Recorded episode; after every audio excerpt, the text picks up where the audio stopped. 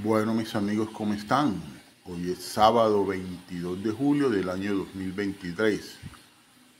Como podemos ver, el precio del dólar ha venido decayendo.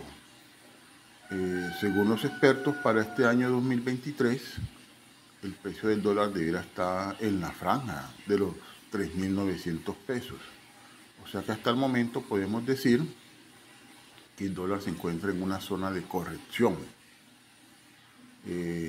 todas las expectativas hablan de que este dólar va a seguir bajando.